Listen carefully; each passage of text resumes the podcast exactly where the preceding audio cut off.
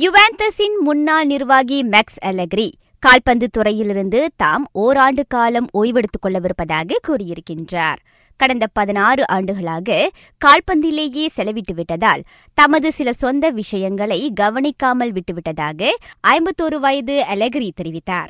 Allegri கடந்த மாதம் இத்தாலிய ஜாம்பவானான யுவாந்தஸிலிருந்து விலகினார்.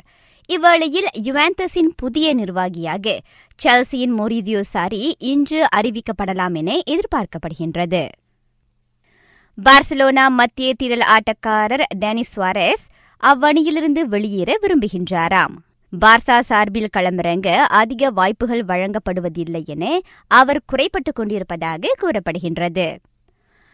பாலியல் வல்லுறவு குற்றச்சாட்டில் சிக்கிய பிராசில் நட்சத்திரம் நேமார் முதல் முறையாக சொந்த நாட்டு காவல்துறையால் விசாரிக்கப்பட்டுள்ளார்.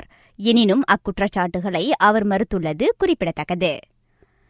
ஈராயிரத்தி இருபது ஜோஹர் சுக்மா போட்டிக்கான சின்னம் மாஸ்காட் மற்றும் வாசகம் அடுத்த மாதம் அறிவிக்கப்படும் என எதிர்பார்க்கப்படுகின்றது.